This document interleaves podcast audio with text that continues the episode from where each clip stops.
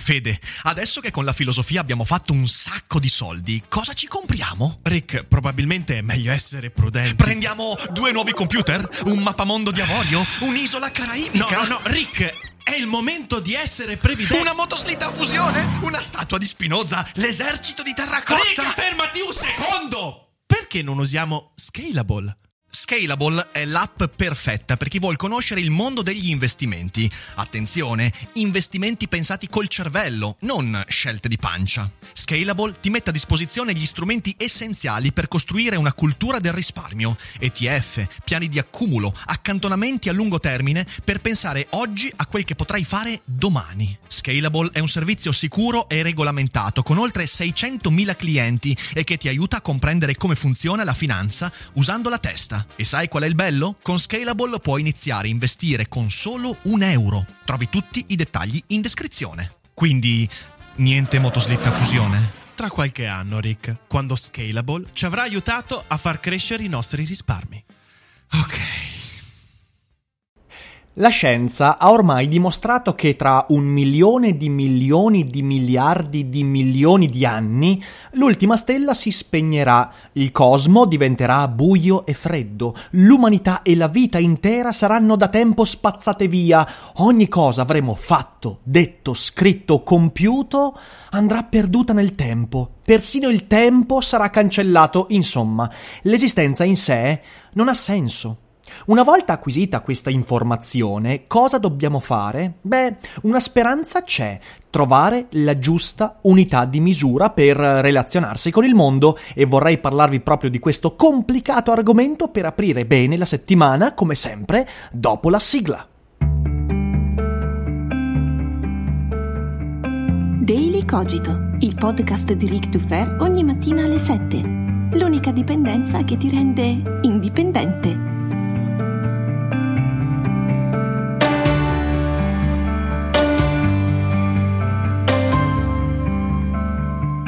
Ammettiamolo senza essere tracotanti, sulla scala dell'universo noi non abbiamo senso. Siamo piccoli, siamo fragili, siamo atomi transitori che esistono per pochissimo tempo in un vasto cosmo che preesiste e esisterà per infiniti eoni oltre la nostra piccola vita.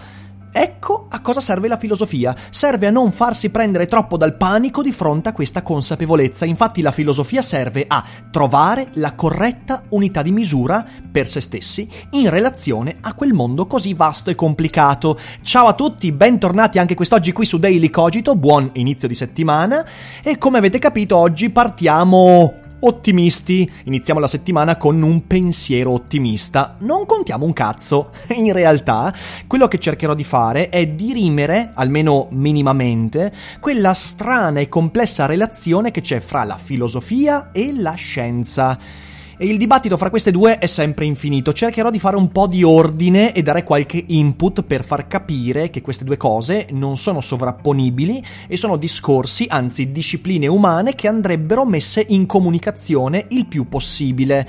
Infatti il dibattito sul fatto che la scienza abbia annichilito la filosofia è eterno, ma vi dirò che non è certo di oggi. Cioè fin dai tempi antichi si pensava che, e lo dicevano medici, fisiologi, fisici, si pensava che la filosofia fosse sempre più inutile, che la scienza ormai avesse tutte le risposte del mondo e che i filosofi sarebbero rimasti soltanto parolai ascoltati dai deboli di coscienza e di mente. Quindi sappiate che le cose che sentiamo oggi sono le cose che vengono ripetute da 2000, 3000 anni, eppure la filosofia è ancora qui e direi che gode di buona salute.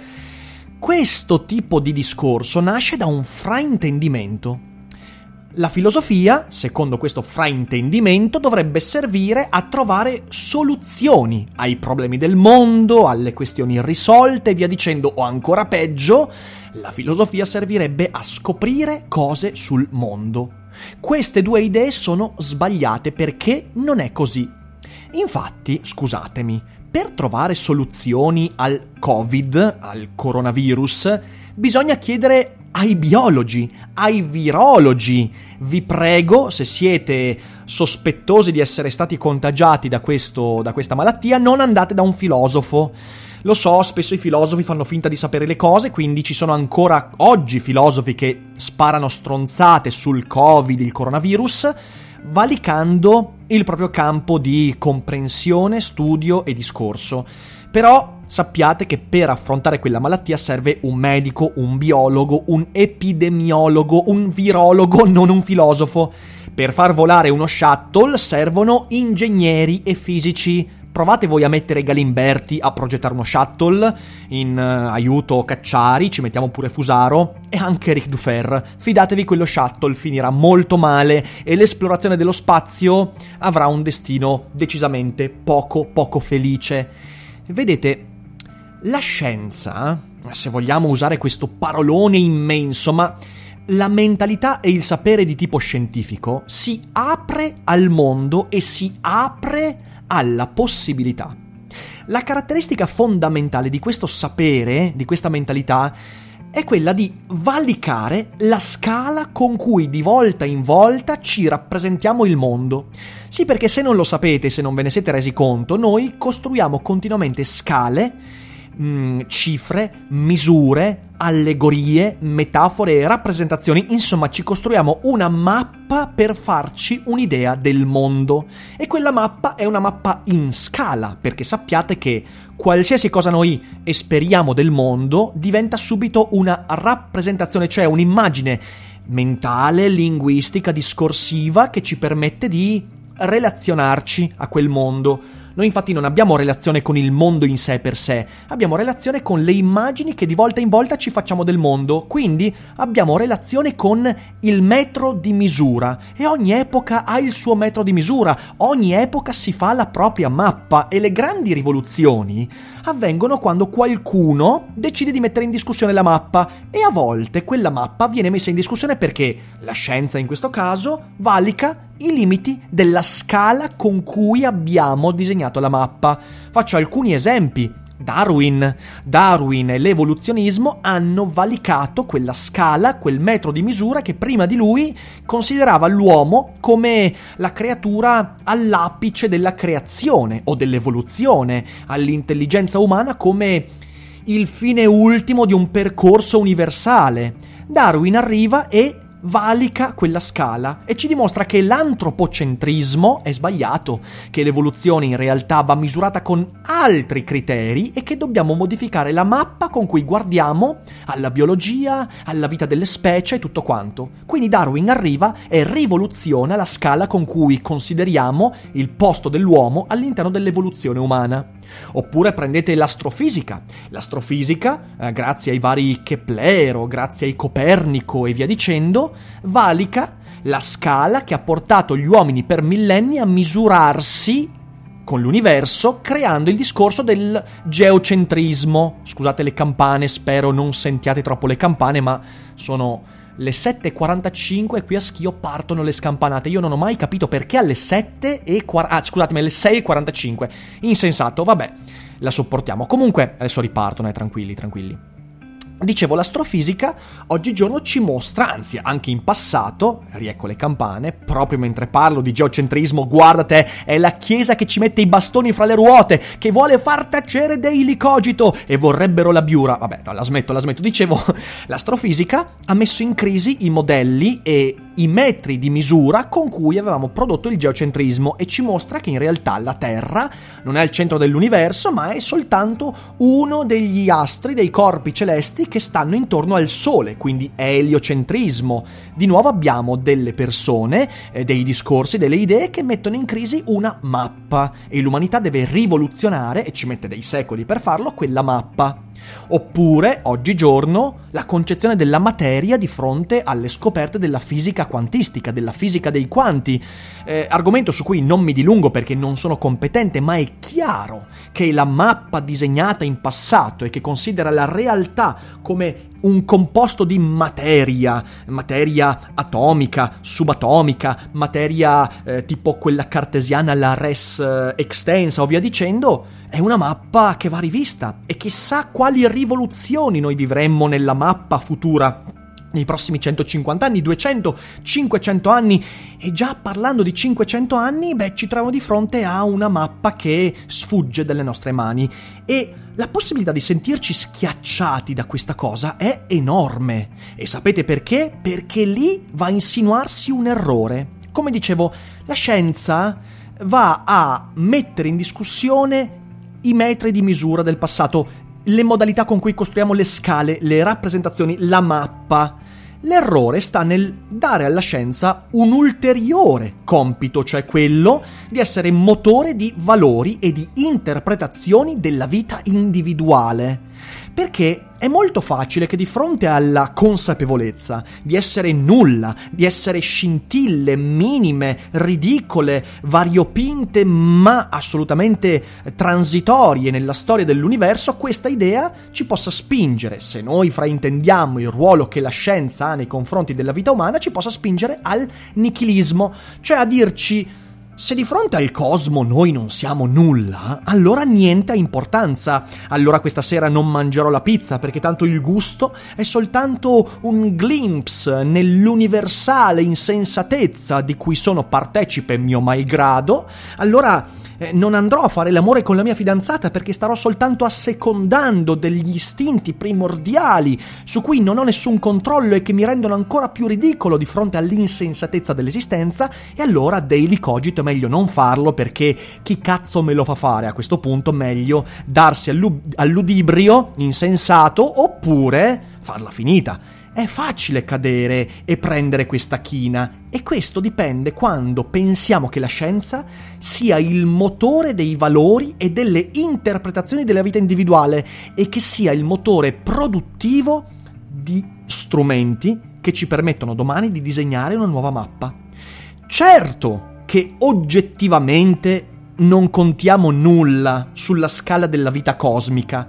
Certo che io, vivendo quei 40, 60, se sono fortunato 90 anni, comunque sarò inutile, transitorio e dimenticato, se comparato alla vita della galassia che durerà miliardi, decine di miliardi, centinaia di miliardi di anni. Certo che sono inutile se guardo all'universo e alla sua decadenza che durerà trilioni di triliardi di anni. Certo, ma io, di fronte a questa consapevolezza, cosa dovrei fare di me stesso in questi 40, 60 o 90 anni?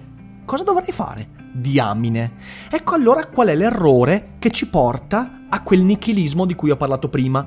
Considerare la scienza come fornitrice di valori e come designer di scale rappresentative. La scienza non fa quella cosa lì. La scienza valica le scale, si apre alla possibilità, guarda oltre i sistemi che ci hanno permesso di disegnare le mappe di oggi e di ieri, e ci permette di andare un po' oltre. Esattamente come è un errore considerare la filosofia quale mezzo per scoprire cose e produrre evidenze. Nel frattempo le campane sono impazzite e la considereremo come una festa qui di Daily Cogito, ok? Viva le campane! La filosofia si occupa infatti non di scoprire cose o produrre evidenze, e ci mancherebbe che fosse così. La filosofia si occupa di creare le giuste scale per rappresentarsi il mondo, rendendolo a misura d'uomo. Vi faccio un esempio per farvi capire questo. Prendete Kant. Kant ha scritto le sue opere, soprattutto la critica della ragion pura, in un'epoca nella quale le scienze cognitive cominciavano a far capolino, in cui l'uomo iniziava a chiedersi: ma sai che forse la mente in realtà non è nient'altro che il prodotto di un cervello, quindi di stimoli elettrici, organici, chimici, fisici, e probabilmente quella che chiamiamo anima è una roba che o non esiste oppure esula dalla nostra capacità di comprensione, di analisi, di linguaggio, di discorso. Perciò Kant, di fronte a queste scoperte della mente, ovvero questa messa in discussione da parte della scienza delle evidenze empiriche rispetto alla scala con cui fino a quel momento avevamo letto l'evento della mente, costruisce un sistema che troviamo nella critica della ragion pura, e crea un sistema che cerca di disegnare una nuova scala, dare nuovi metodi di misura e rappresentazione che hanno a che fare, attenzione, con la vita dell'uomo, con la vita individuale. Cioè è Immanuel Kant che si chiede, di fronte a questa vastità, in quel caso la possibilità che la mente sia una roba totalmente diversa rispetto a quello che pensavamo, e quindi abbiamo bisogno di aprirci a delle possibilità molto più vaste rispetto a quello che potremmo sopportare. Di fronte a tutto questo, quale struttura posso mettere in atto per creare una mappa? Ecco che cos'è la critica della ragion pura. È una mappa per il cervello a venire, ovviamente a venire rispetto al presente di Immanuel Kant, non rispetto al nostro, perché per quanto sia un'opera meravigliosa è comunque superata. Laddove la scienza risulta smisurata, la filosofia ci aiuta a trovare una scala per rappresentarci bene la relazione con il mondo. Questo intanto cambia di epoca in epoca. Come ho detto, la mappa con cui ci rappresentiamo la mente era diversa con Kant, era diversa con Aristotele, è diversa con Daniel Dennett, sarà diversa domani con chissà altro chi, ok? Quindi cambia di epoca in epoca. La mappa è il modo con cui una cultura, un pensiero cerca di abbrancare il mondo, di farlo proprio, quella piccola porzione di mondo che riesce a far proprio, ovviamente. In secondo luogo, fraintendere questo scopo, questa funzione della filosofia, ci impedisce, è molto grave, ci impedisce di avere un sistema di comprensione del mondo. Quindi quel fraintendimento è molto grave. Quando intendiamo la scienza come valicante o sovrapponentesi la filosofia, o la filosofia come concorrente della scienza, non capiamo più un cazzo. E lì nascono le filosofie della fuffa, quelle che vogliono aprirsi all'eterno, spiegare l'universo con leggi incredibili. Quella diventa fuffa, e allo stesso modo l'altra scienza che diventa fuffa, la scienza che vorrebbe introiettare valori. Sono due tipi diversi di fuffa, signore e signori. Di fronte alla scienza che ci mostra la nostra nullità, la filosofia interviene per aiutarci a trovare una scala, una misura, ci fornisce strumenti per disegnare la nostra mappa. Mi viene in mente Seneca. Seneca è l'esempio fulgido di un filosofo di questo tipo, un uomo interessatissimo alle scoperte scientifiche del suo tempo e che sarebbe ancora oggi interessatissimo alle scoperte del CERN, dell'esplorazione spaziale, della biologia, della genetica, ed era assolutamente consapevole dell'insensatezza radicale dell'esistenza. In tantissime sue pagine, rivolgendosi anche molto spesso a persone giovani, Seneca ha il coraggio di dire: guarda che non essere arrogante. La tua vita non vale un cazzo se comparata al valore dell'universo, se comparata alla vita, alla durata del cosmo. Certo che è insensata la vita, siamo noi a dare un senso alla vita, ma il modo con cui noi diamo il senso a quella vita, cioè il modo con cui disegniamo la mappa della relazione fra vita e mondo, quello è ciò su cui abbiamo un minimo di possibilità di agire. La mia vita, infatti, secondo Seneca, conta per me. È ovvio che non conta la mia vita se comparata ai triliardi di anni che l'universo porta di fronte a sé, e anche al passato dell'universo, che è molto giovane e che andrà avanti per tempi incredibilmente lunghi. Ma la mia vita conta per me, non certo in relazione al cosmo. E in secondo luogo, trovare la misura, trovare il metro, il criterio con cui misurare e crearsi una scala per produrre quella mappa, ecco, questa è la via per una felicità duratura. Perché in fin dei conti, i miei 40, 60, 70 anni qui su questo mondo, in questa vita, a prescindere da quello che ci sarà prima o dopo rispetto a questa vita, a prescindere dalla vita vastissima del cosmo che anch'essa andrà a finire prima o poi, a prescindere da tutto questo, l'occasione che ho di essere vivo è mia, me la tengo stretta, e l'unica cosa che posso fare è cercare di capirci qualcosa per quanto possibile ed essere, se non felice, almeno sereno, durevolmente sereno.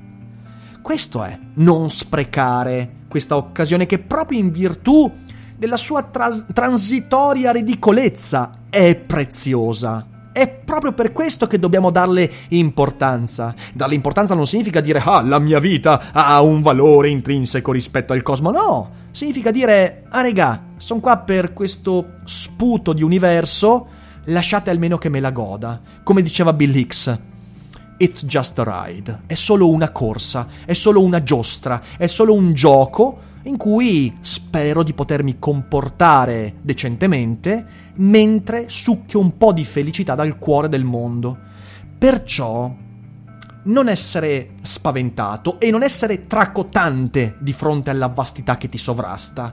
Trova il modo giusto per disegnarti una mappa. La filosofia in questo caso può essere un ottimo pennello, ma ovviamente è un pennello che va usato con cura e parsimonia, come tutti quanti i discorsi dell'essere umano. Spero di aver portato un barlume di interesse con questo discorso, a cui tengo particolarmente. Grazie a tutti quelli che hanno seguito. Vi ricordo, prima di lasciarvi, che su Twitch questa settimana ci vediamo non stasera facciamo pausa, ci vediamo domani, quindi martedì alle 21 per una serata dedicata al terzo mondo dell'intelletto, TikTok e dintorni, ci divertiremo, quindi non mancate. Dopodiché mercoledì sera alle 21 sempre avremo un ospite speciale che non voglio spoilerare, quindi abbiate pazienza, ma lo vedrete a tempo debito sul mio Instagram.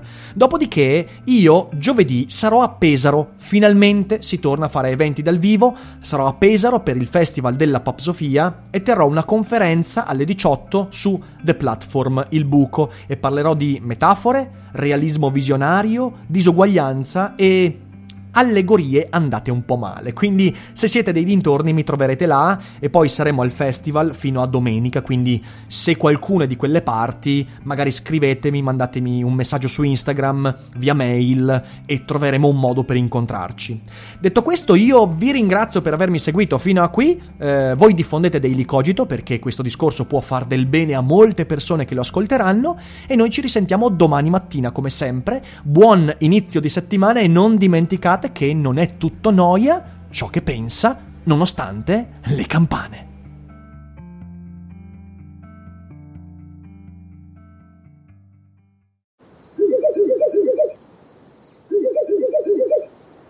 La libertà ti sta chiamando. Sono arrivati gli incentivi Jeep. Oggi sei libero di scegliere Jeep Avenger, il suburbano più compatto di sempre, in versione elettrica, ibrida e benzina, tutte alla stessa rata. Gli incentivi Jeep ti aspettano. Corri in concessionaria, ora. Info su jeepofficial.it. Pronto?